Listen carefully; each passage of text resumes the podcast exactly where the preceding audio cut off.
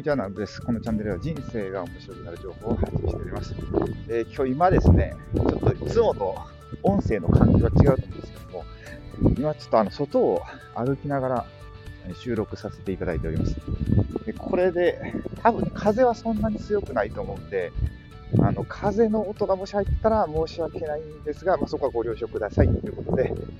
えっとね、今の時点で特に何も話すこと考えてないんですけど、まあ、仕事の話とか、あと、なんですかね、まあ、いっぱいね、喋りたいことがあって、そう。で、そもそもこれ何のために今喋ってるかというと、まあ、これから YouTube とか、まあ、そんな頻繁に発信しないんですけど、なんかね、もう本当に喋りたいこといっぱいあるんですよね。毎日す、もうね、いろんなこと勉強してるんで、で、それの、まあ、ちょっと、あの、頭の整理というか、まあ、そういうところで、あの、まあ、仕事に関してとかお金とか、まあ、健康とか、なんかね、ちょっといろいろ学びすぎてて、それを整理するために撮らせていただきたいと思います。なので、これね、一応今から僕1時間ぐらい歩くんですよ。いや、1時間ぐらい歩くんで、一体どこまで喋れるか。まあ、1時間喋ろうと思ったら全然喋れるんですけど、まあ、お付き合いいただく方もね、そんな暇じゃないと思うんで、まあ、聞き流してで聞いていただければいいといいと思います。で、タイトルもね、これ今考えたいんですよ。あの、今これスタンド FM で撮ってるんですけど、ちょっと今これ、車の通りが多いところに来たんで、ちょっとうるさいかもしれないですね。できるだけ車が通らないところを歩こうとちょっと移動します。で、えっと、そう、タイトルをね、大体いつも考えるんですよ、まずは。えー、タイトル考えて、まあ、この話しようみたいな感じで。で、最初にタイトル考えて喋っていくと、なんか、あの、脇道にそれでも一応戻れる、なんていうんですかね、そういう補助線みたいなのがあるんでね。で、今回は、あの、本当に何も、何もないんで、話がどこへ行くのかちょっとわかんないです。車の音がうさそうやな。はい。ということで、まず何の話しようかな。そう、さっきね、さっきまで、あの、今一緒に、まあ、えっとね、企業向けのね、ある、えー、と、何言ったいかな、サービスを作ってて、で、それで一緒にやってる経営者の方いらっしゃるんですけど、女性の方で、その方といろいろお話しさせていただいて、まあ、毎週、1回はお電話させて、だいたい1時間ぐらいはミーティングさせていただくんですけど、そこで話してるのが、あの、まあ、いろんなこと話したんですけど、マーケティングのこととか、まあ、AI のことも喋ったんですけど、何喋ろうかな。マーケティング、そう、マーケティング喋りましょうかね。マーケティングはね、本当に最近面白くて、まあ、あの、最近よく聞いてるのが、まあ、最近じゃないな。もう何年聞いてるのかな。1年半、2年、2年半か3年ぐらいかな。あの、池早さんって、池田隼人さんってインフルエンサーの方いらっしゃるんですけど、まあ、その方が、一応最近の僕のあの、このマーケティングの先生で、まあ、教材買ったりして、学ばせていただいてるんですけど、そこでですね、まあ、あの、まあ、マーケティングって何かって結構はっきりしてないですよね。この、マーケティングってあまりにも広い概念すぎて、なんか、なんすかね、マーケティングで人を集めるとか、なんかそうやってなんか人によって多分言うこと違うんですよね。で、僕の中では、マーケティングっていうか、まあ、商品を売るっていうだったので、商品をどうやって売っていくかって、そのための施策を考えるみたいな風に思ったん。ですけど、まあ、池原さんに紹介していただいたセス・ゴーリンっていう、まあ、世界世界でもトップのマーケター層、ね、の本読んだりして、まあ、池原さんの話聞いたりして、おっしゃってたのが、まあ、人に、人とか世界をに変化を与えることだっていうふうにおっしゃってて、まあ、僕の中でもそれあるんですよね。変化を与えるっていうのは。その何かサービスで、その人に、その人の人生が変化を与える。で、あの、僕の中では、すごいね、そうマーケティングって何かって、僕視点ね、僕視点でいくと、すごい無駄なものをなくすっていうところがあるんですよ。無駄なことなくす。あの、昨日ね、ちょうど髪の毛切りに行ってて、で、その美容師さんもやっぱ、まあ、経営者なんで、あの、そういうマーケティングのこととか、結構話できて喋ったんですけど、無駄をなくすっていうので、あの、例えば昨日その美容師さんが教えてもらったのは、名古屋の方の有名なうなぎ屋さんで、その、まあ、うなぎさばくじゃないですか。で、頭を捨ててたらしいんですよね。で、その頭をなんか再利用できないかみたいな話があって、で、それどうしたかというと、その頭を乾燥させて粉状にして、で、犬の餌にしたみたいな。で、それで、まあ今まで捨てたものが何千円とかになるじゃないですか。まあそれで、あの、無駄もなくなり、収益にもつながると。まあちょっとしたもんですけど。ただまあ、すごい地球にもいいと思うんですね。で、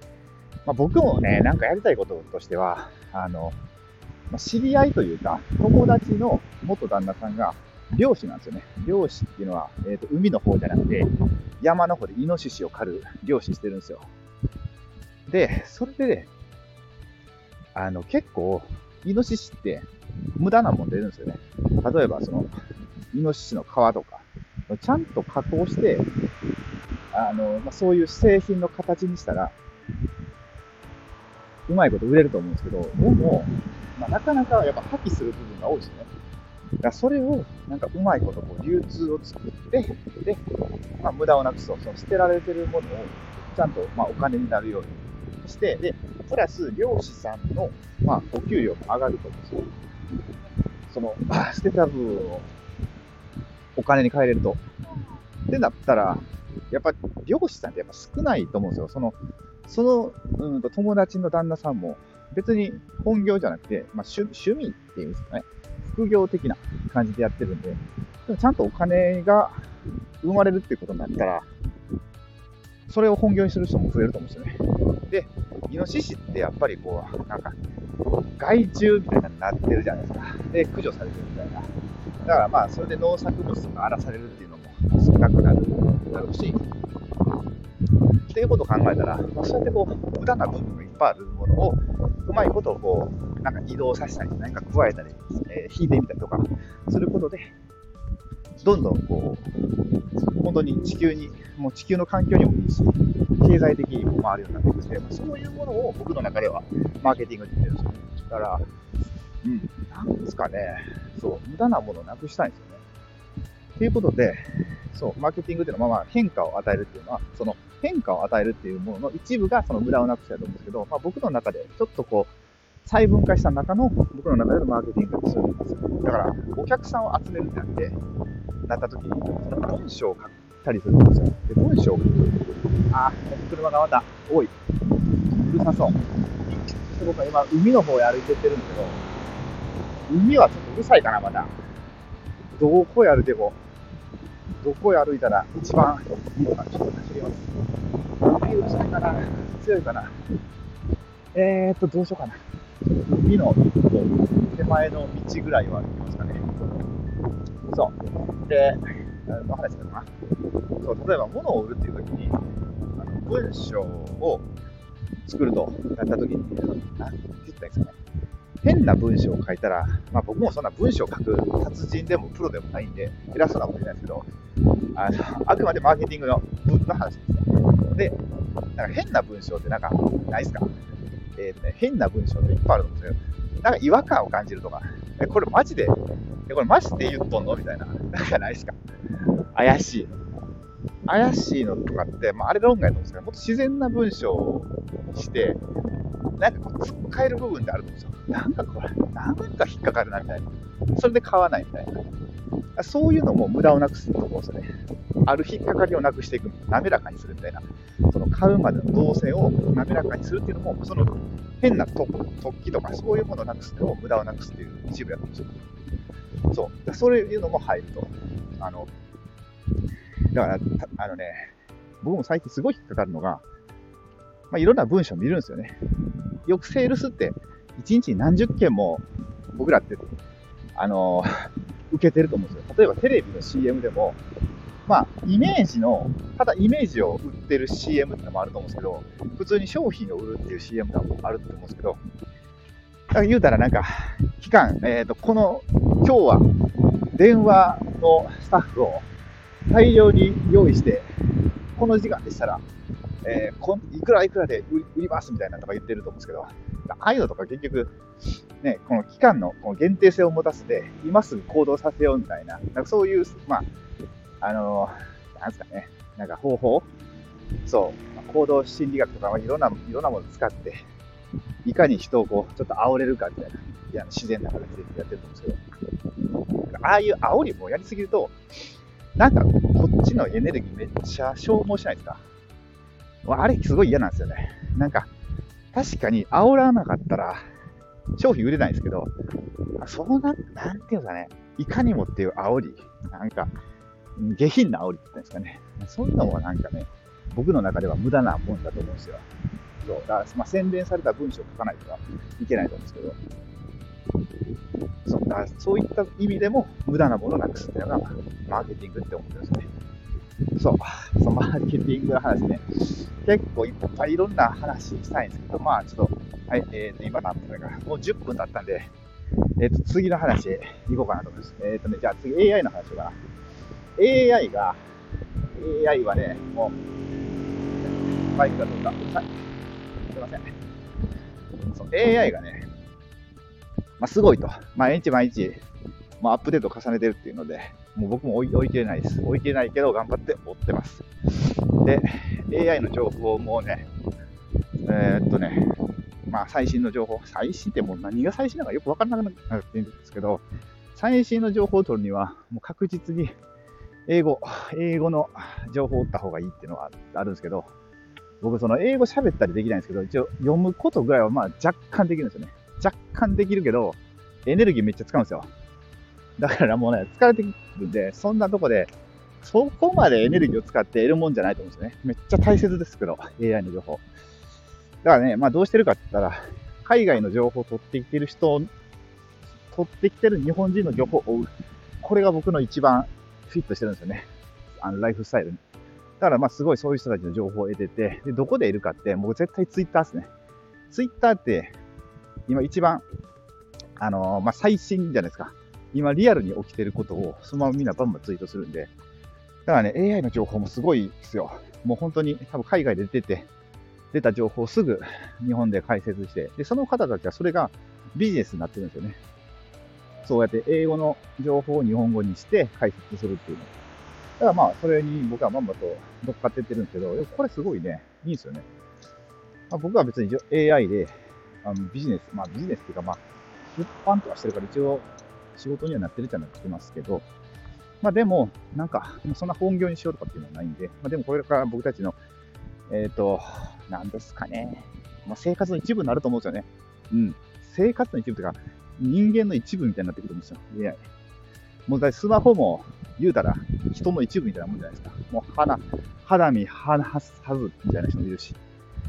そう。だからまあそ、AI もそれ以上になっていくと思うんですけど、あ、結構喋りながら、あれですよね、歩いてるの疲れてきたな。でもね、そう、これ、あの、あれですよ。しゃ今喋り、喋って、あの、歩きながら喋ってるんですけど、これ実は、あの、歩きながら仮想通貨も貯めてってるんですよね。あの、ステップンっていうやつもあって、まあ、それちょっともうバブル崩壊して全然稼げないんですけど、まあでも数百円ぐらい稼げるんですよね、1時間で。500円ぐらいかな、もしかして。うん、稼げるのは。とか、あとまあ違う、何個かね、アプリ起動させてるんですよ、同時に。だからこれね、すごい効率的に僕は結構今立ち回ってて、歩きます、健康になります、で、喋ります、これでアウトプットして、これからの情報発信に役立てます、プラス歩きながら仮想通貨も食べます、みたいなね、もう、すごい効率人間みたいな感じでやってるんですけど、もっとね、それ、これぐらいしてたね、あのー、子供二人いる中で、あの、こう、情報発信はもう無理っていうのが分かったんで、まあ、そこは、うまいこと、立ち回っていこうと思ってやってます。で、何やったかな ?AI で。AI で、そう、昨日ね、昨日、おとついぐらい、結構いい感じのニュースが出たのが、あの、カルビーの、カルビーあるじゃないですか、お菓子。あれのね、NFT が出たと。あれ？で、チップス、NFT チップスやったかな？なんか食べて、多分、うん、QR コードがなんかあって、で、NFT ゲットできるんですよ。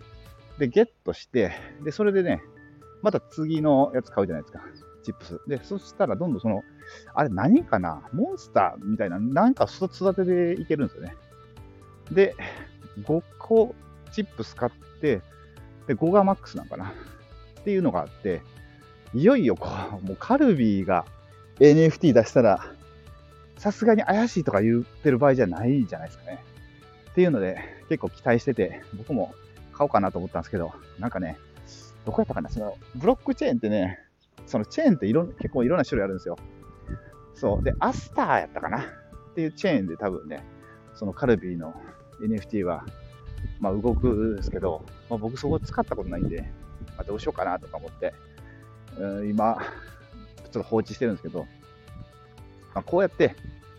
本当、普通の名だたる企業が NFT に参入してて、えっとね、あと、スターバックスもね、なんかメール届いてたんですよね。で、ログインしようと思ったら、なんかログインできなくて、それをまた放置してるんですけど、いや、もうこうやってね、本当まあ Web3 の、あのー、世界が、僕らの日常生活をどんどんね、こう入ってきてるんでね、まあいいことだなと。そう、ここにちょっと前から、去年から貼っておいてよかったなって、つくづく感じるんですけど、あ、結構細いとこ来たんですけど、バイクとか車が通りますね。すいません。そう。でですね、あ、AI、なんか、何の話しようかな。AI ね、ほんとね、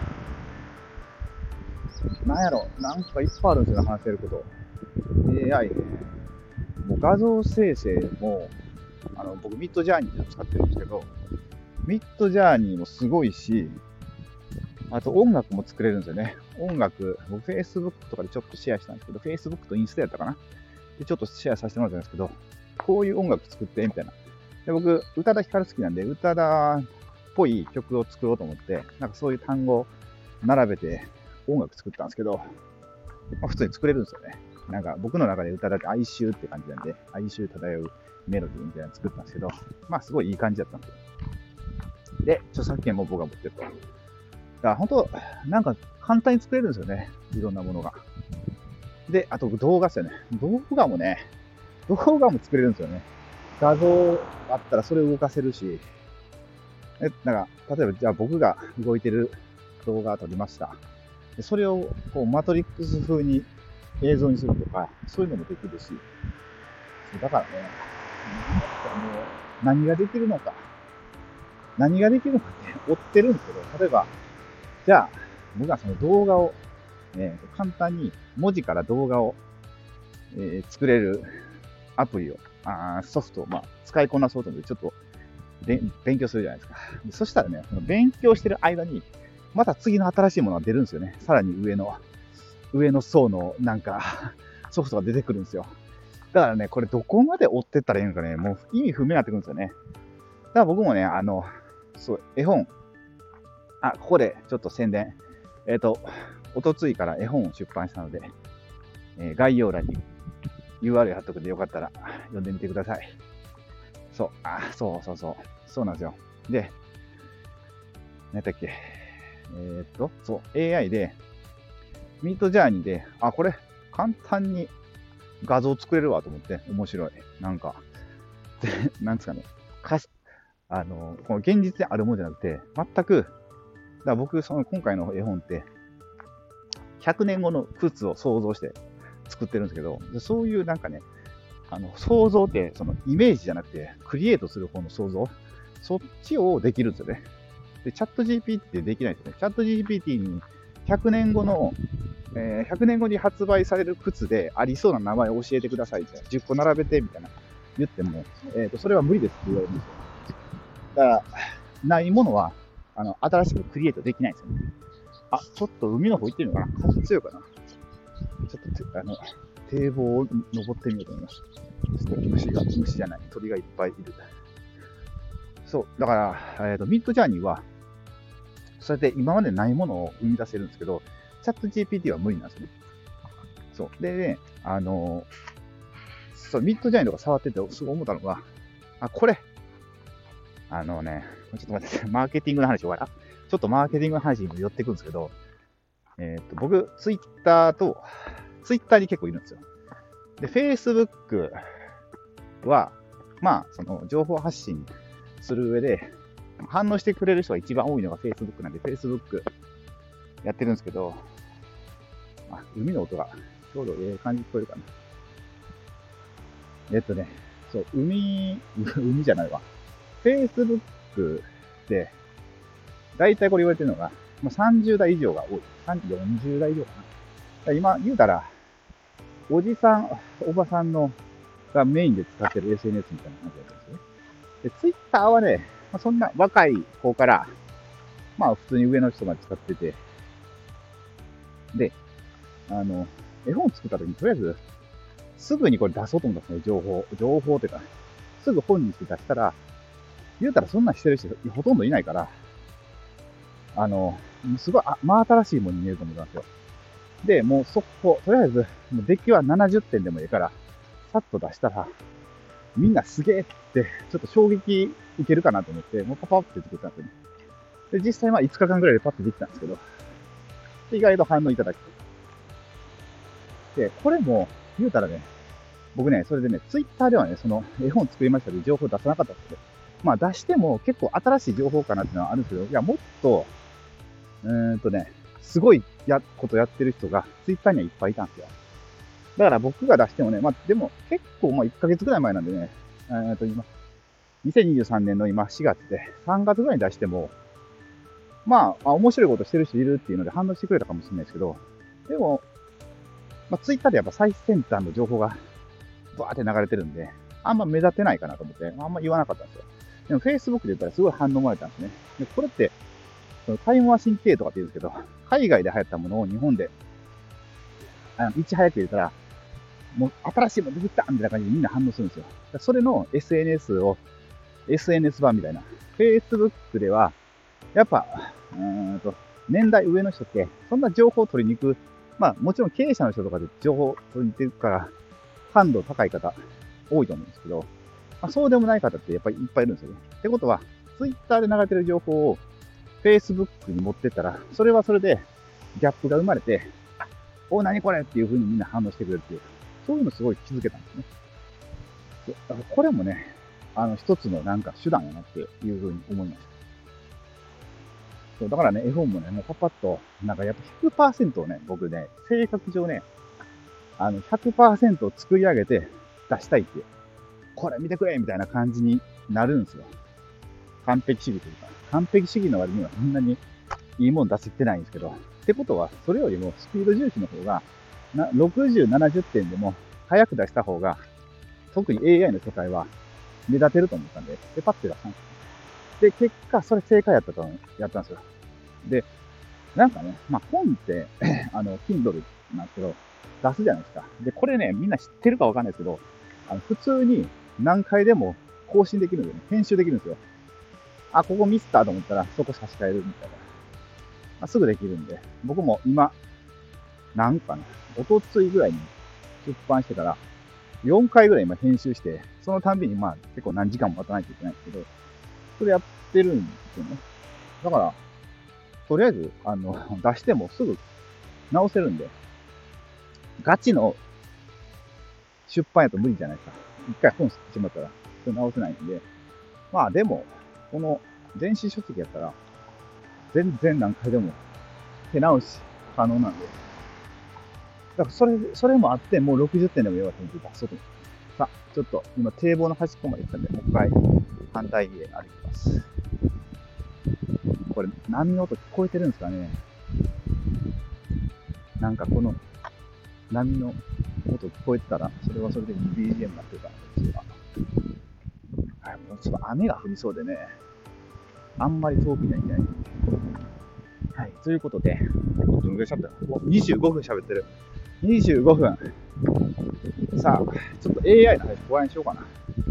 あと、もう一個、なんか、もう一、一個ぐらい、行こう。何しようかな。健康行きましょうかね、せっかく歩いてる健康がね、これは、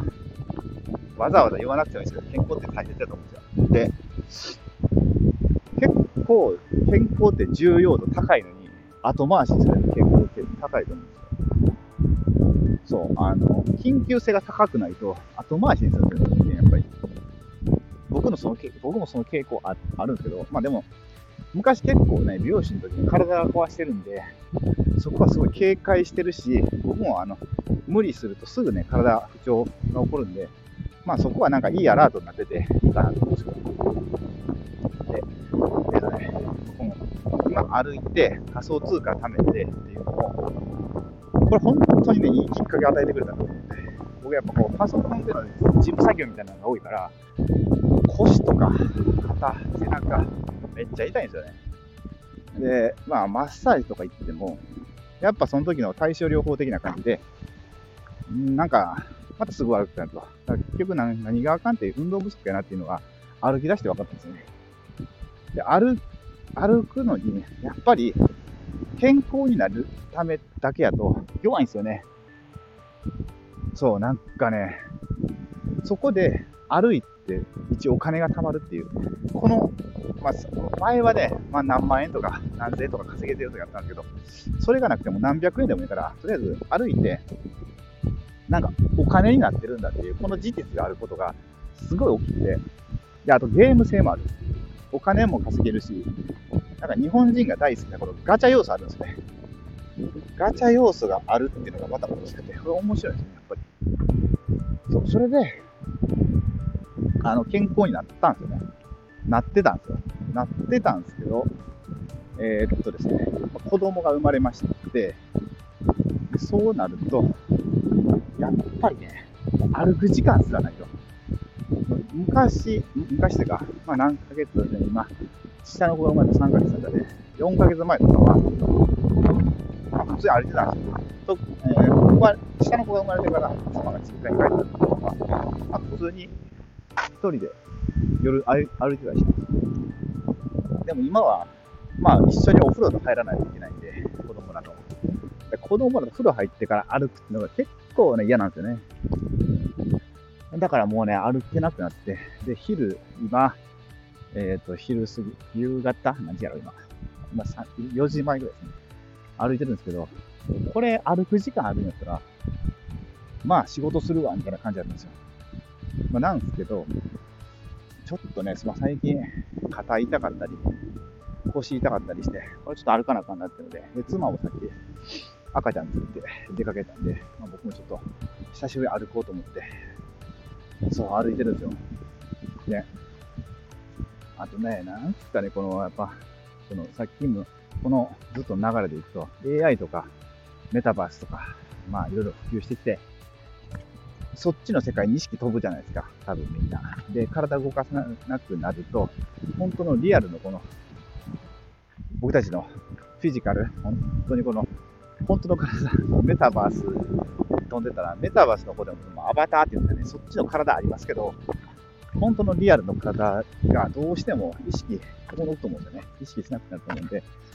その時を狙って、まあ、商品開発したいなと思うんですけど、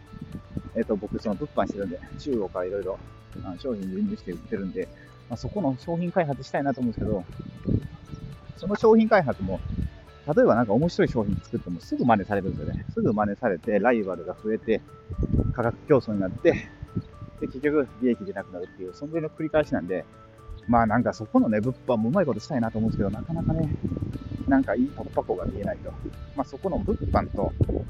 ブロックチェーンとかって混ぜれたらすごい面白いかなと思うんですけど、なかなかね、どっちにもエネルギーをまんべんなく注ぐっていうのは難しいんで、そのとりあえずもうちょっと下の方が大きくなって、妻のメールが少しでもね、なってったら、まあ、仕事に集中できるかなと思うんですけど、まあこれもちょっと甘いですけどね。なんかうまいことしたいなと思ってるんですけど、29分、半分歩きました。そしてちょっとトイレに行きたいんですけど、今、これ、完全に海なんで、トイレがないんで、さあどうしようかってとこなんですが、ちょっと歩きましてね。そうですね、健康、そうなんですね、健康ね、そう、健康の話とあとちょっと今の話、えー、ちょっと、あの、そうさっきその商品開発だったんですけど、商品開発はせずとも、普通に、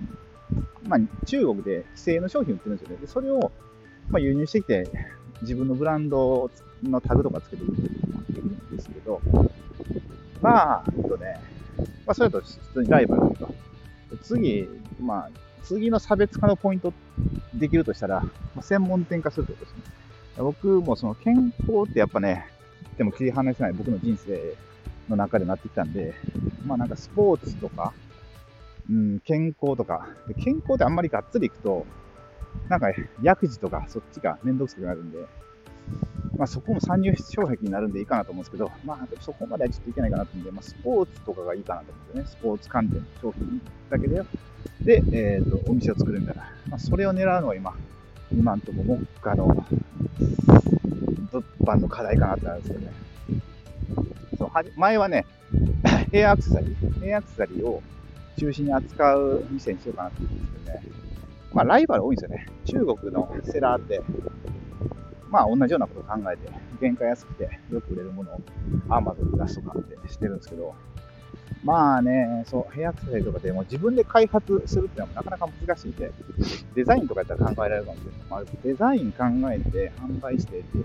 そこまでのコストかんそ,、うん、そこのコストと、あと、将来性とか考えても、まあ、絶対割に合わんやなと思って、全然、そこを伸ばしていくんやったらなと思うんですけど。そうなんですよね。まあまあ、物販もね、何かちょっと面白いことできたらいいなと。ブロックチェーンも絡めて、まあ、そういうことができるようになったら、またご報告させていただきたいと思います。これぐらいかな。3トピック、えー、マーケティングで、次 AI ですね、変更とか、すごいすごい、ちゃんと、それがちょっと、今から録音したのをちょっと聞いてみて、風の速度がどんな感じかなまあ、ここまで聞いていただいている方いるかわかんないですけど、まあ、こうやってね、ちょっと歩きながら喋るっていうのもいいですね。頭の整理になりますね。かったですけど、めっちゃ、カモメ、カモメがめちゃくちゃいますね。めっちゃいます。すごい。そう。で、うんとね、分かったことが、今日一つ勉強になったことが、で歩きながら喋るとめちゃくちゃの動画変わるっていうことですね。それは、そしてトイレに行ったり、若干寒い。書いたり、わかりました。車で餌をあげてる。そうなんですよね。これ、定期的に続けていきたいんですけど、なんか、聞いていただく方のこの音質とこの雑音がどんな感じかっていうのを、あと、スタンド FM、こんだけ長い喋るの、需要あるかっていうの本当はね、ライブ配信とかしようと思ったんだけど、ライブ配信すると、画面見ないと、あの、本当に来てくれた方に反応していかないと、ライブでする意味ないと思うんで、なんかあんまりね、せっかく歩いてるんやから、なんか周りの景色とか見て、そうせっかく海の今ね、近く歩いてるんで、遠くを見ながら、最近めっちゃ視力悪くなってこれを少しでも食い止めようみたいな感じで、ヘリコプターの音もしてみた。そうなんですよね。だからまあ、ライブ配信、しかも、誰が来てくれるかわからない。スタンド FM 喋ってますけど、こんな時間ですからね。ちょっと頭で、ヘリコプターが撮ってます。あ、ちょうどね、そうそうフェリー乗り場があるんですけど、ここまで行くとちょっと、広かな。終わろうかな。で、トイレ借りて、で、家に帰って、今、あ、いい感じかもしれない。そうなんですよね。ということで、あと、多分ね、3分、5分かからないぐらいで、ちょっと終わろうかなと思います。最後に、最後、何の話しようかな。うーん、最近、なんかあったかな。うーんと、えー、あ、そう。今、そう、出品、また、また宣伝挟みます。宣伝挟むと、今、その、出版中の本ですね。本あって、で、1冊目、3月に出したのは、あの、Kindle のランキングで、あの、2つのランキングで、えー、まあ、2、3取れたんですけど、今回ね、あれなんですランキングがなんかね、3つのカテゴリーで、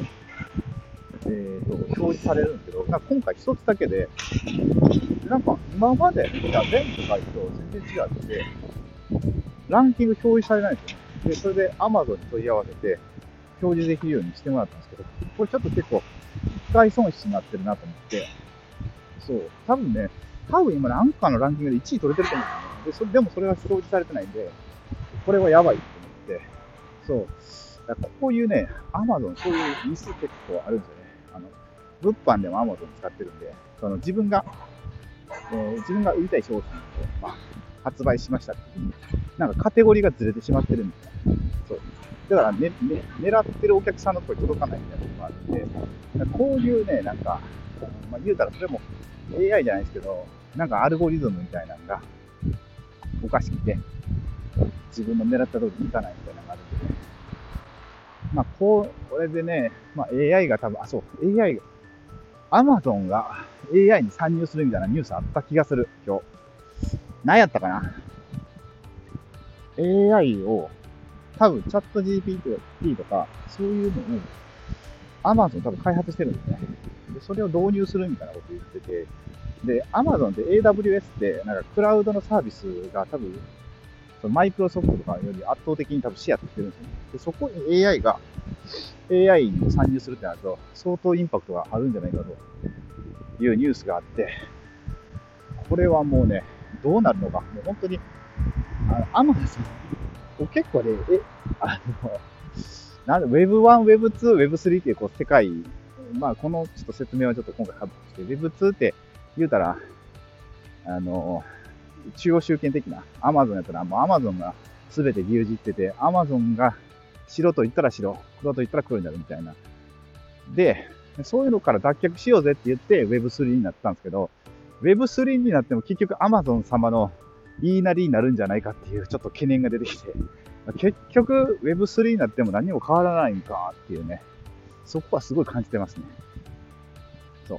あの Web3 でいう自立分散型って、やっぱなんか、今いろんなね、DAO とか見てるんですけど、最初は、やっぱその、コミュニティがどこの方向へ向かっていくかっていうのは、一人リーダーがいないと、なんかもうバラバラになっちゃって、多分空中分解すると思うんですね。だかそういうのも見たんで、っていうことをやっぱ Web2 と Web3 の Web2.5、2.78、今はぐらいなんかなと。まあ、完全に、その、えっ、ー、と、事実分散型になるには、まあまだちょっと当分かかるのかなとで、本当に事実分散型目指すなら、うんと、Web3 ではコードイズローっていう、もうコードが全てをしあの管理してるみたいな。だから人が、こう、うんと管理する、決めるんじゃなくて、もうその、でもまあ、そこもおかしな話なんですけど、えっ、ー、と、人が作ったコード、ルールの上で、あの Web3 の上でいろんなものが動くと。でもそれって結局、自立分散型のようで、Web2 のようになんか、結局人間が作ったルールの上で動くじゃないかっていうので、まあちょっと微妙なところもあるんですけど、まあ最後は結局 AI なんかなっていう、AI が、まあでもシンギュラリティを起きてからなんですかね。うん、そこはちょっと難しいところなんですけど、あ、着きました。とうとう、フェリー乗り場に着いたので、そろそろこれでなんか中途半端になってしまったんですが、言いたいと思います。さあ、これ何分？お、もう40分ぐらい喋った。ちょっとここまで聞いていただいた方、いるかわからないですけど、本当にこれ、あの、最後までご視聴くださりありがとうございました。また、できる機会があればやりたいと思います。はい、それでは、敵な一日をお過ごしください。ありがとうございました。